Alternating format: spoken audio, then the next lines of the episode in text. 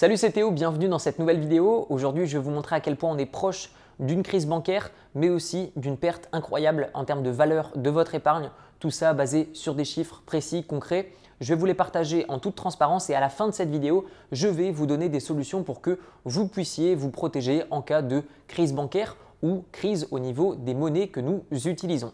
J'aimerais vous faire un tour d'horizon rapide de l'état des banques dans le monde entier. Aux États-Unis, vous avez plus de 12 banques qui ont fermé par État en 2019. En 2020, il y en a eu encore plus. En 2021, on verra. En Europe, nous avons les banques les plus endettées au monde, avec pour exemple la BNP Paribas qui a une dette de plus de 800 milliards d'euros, qui a reçu plus de 800 milliards d'euros de dépôts également, mais cependant qui n'a que 100 milliards d'euros en termes de fonds propres. Où sont passés les 700 milliards de différence? Qui va payer l'addition? Ça va être les épargnants. Pourquoi? Pour la simple et bonne raison que lorsque vous déposez 1000 euros, 2000 euros, 100 000 euros, 1 million d'euros dans une banque, ce n'est plus votre argent. C'est un crédit que la banque vous doit. C'est un exemple très simple. Vous avez 1000 euros, vous mettez 1000 euros dans votre compte bancaire, ou vous recevez votre salaire, il est arrivé euh, dans votre banque, il est sur votre compte bancaire, vous le voyez sur votre téléphone, eh bien vos 1000 euros ici, là, ce ne sont pas les vôtres. Ce sont tout simplement, c'est un indicateur de combien vous doit la banque et combien elle vous permet d'utiliser. Mais votre argent, n'est pas disponible à la banque. C'est pour ça que parfois vous allez dans une banque, vous dites bah voilà, j'ai besoin de retirer autant en liquide. Bah, il est fort probable qu'on vous dise non. Pourquoi? Pour la simple et bonne raison que ce n'est pas votre argent, c'est un crédit que la banque vous doit. Alors maintenant, il y a pas mal de personnes qui vont me dire oui, mais j'ai entendu qu'il y avait une garantie des dépôts jusqu'à 100 000 euros. Alors c'est vrai et c'est pas vrai à la fois. En fait, dans la théorie, c'est magnifique, on est rassuré. Dans la pratique, bah, l'état euh, des banques montre que ça va être tout simplement impossible. Sauf si on vient injecter énormément de monnaie et donc naturellement il y aura une inflation. Donc finalement, bah, vous allez perdre en pouvoir d'achat. Donc euh, finalement, si vous perdez pas d'un côté, vous perdez de l'autre. Un exemple très concret, à Chypre, euh, lorsqu'ils ont eu une crise euh, massive au niveau des banques, le Fonds monétaire international n'est pas venu injecter de la monnaie. Il a simplement dit, bah voilà, bah vous saisissez tous les épargnants et puis boum, voilà, tous les épargnants se sont retrouvés sans un sou. Donc ce qui nous montre bien qu'encore une fois, toutes ces garanties, qu'elles soient françaises ou européennes, dans la théorie, c'est toujours magnifique, dans la pratique, c'est toujours différent. Alors maintenant, j'aimerais vous dire ce que le gouvernement nous dit pour nous rassurer. Alors vous avez deux organismes qui s'occupent et qui vont essayer de réguler euh, et de nous protéger contre les faillites bancaires. Vous avez la BRRD, qui est un organisme qui intervient dans le cadre euh, d'une crise bancaire au niveau européen, et vous avez la FGDR en France, qui va vous protéger, par exemple, euh, dans le cadre uniquement bancaire, au niveau des actionnaires, s'ils perdent de l'argent, les détenteurs d'obligations, mais aussi les épargnants. Cependant, quelles sont leurs garanties? Je vais vous le dire tout de suite, vous allez rigoler. Les fonds en France pour la protection de la faillite bancaire est de 4 milliards d'euros. Cependant, ils sont investis en bourse dans des actions bancaires qui vont elles aussi forcément chuter si les banques font faillite et il y a seulement 200 millions d'euros qui sont disponibles pour couvrir et protéger les épargnants. Alors si simplement la BNP Paribas à 800 milliards d'euros de dépôts. Comment voulez-vous, s'il y a une crise bancaire au niveau français simplement, qu'avec 200 millions d'euros, on arrive à protéger les épargnants? Mathématiquement, je pense qu'il y a un petit problème. Alors quelles sont les différentes solutions qui s'offrent à nous dans le cadre de la protection contre une crise bancaire, mais aussi la baisse rapide de la valeur de notre épargne?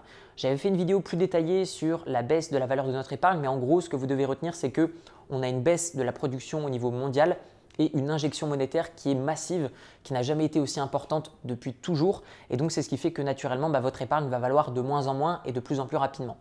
Donc de ce fait, la première option qui s'offre à nous, ça peut être l'achat d'or. Alors l'achat d'or, je suis pour, mais vraiment au bon moment.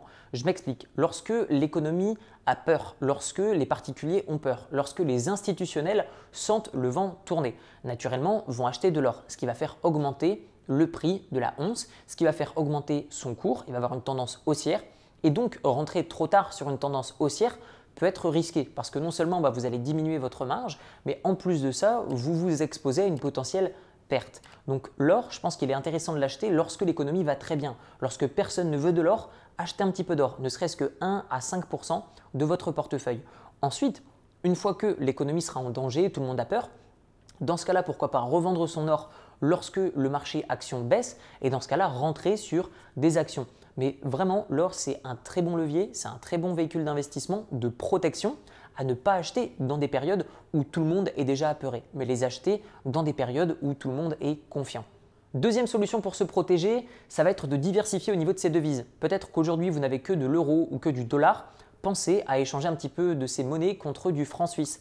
Pourquoi? Parce que le franc suisse, c'est la monnaie la plus solide au monde. Si vous comparez par exemple sur 10, 15, 20 ans, la valeur entre le franc suisse et l'US dollar, vous allez vous rendre compte que le franc suisse prend de la valeur.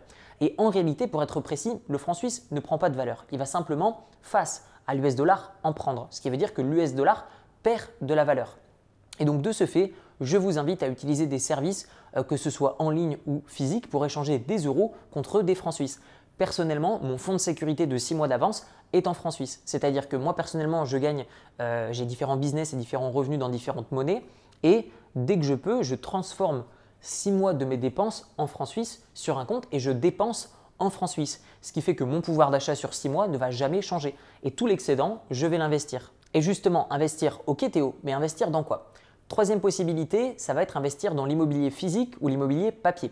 L'immobilier physique, c'est simple, vous empruntez de l'argent auprès de la banque, vous trouvez une bonne affaire, vous la rénovez, vous mettez par exemple des locataires dedans, vous utilisez une structure euh, fiscale qui va faire que vous n'allez payer que très peu d'impôts, voire pas du tout, et tout simplement, vous allez, une fois que vous n'aurez plus euh, de charges à amortir pour réduire vos impôts, vous pourrez revendre votre bien immobilier, en acheter un plus gros et recommencer ce processus. L'inconvénient, je dirais, de cette stratégie, c'est que bah, personnellement, euh, je le fais et je peux vous dire que parfois, bah, c'est un petit peu casse-tête dans le sens où bah, il y, a du travail. Ce n'est pas juste un investissement passif. A l'inverse, si vous acceptez de gagner un peu moins qu'avec l'immobilier physique, vous avez l'immobilier papier, donc des foncières cotées. En gros, il y a des entreprises qui se trouvent aux États-Unis qui vont simplement posséder des biens immobiliers et ensuite qui vont vous revendre une partie de leur entreprise. Ce qui fait que indirectement, vous allez posséder des biens immobiliers au travers d'une entreprise. Ces entreprises peuvent avoir une stratégie d'achat-revente, de location. Personnellement, j'ai massivement investi dans des foncières cotées aux États-Unis, notamment l'entreprise Realty Income, Essex et encore d'autres entreprises dans le domaine hospitalier et des maisons de retraite. Vous avez ensuite d'autres types d'investissements qui vous protègent mais aussi qui vous permettent de prendre une plus-value.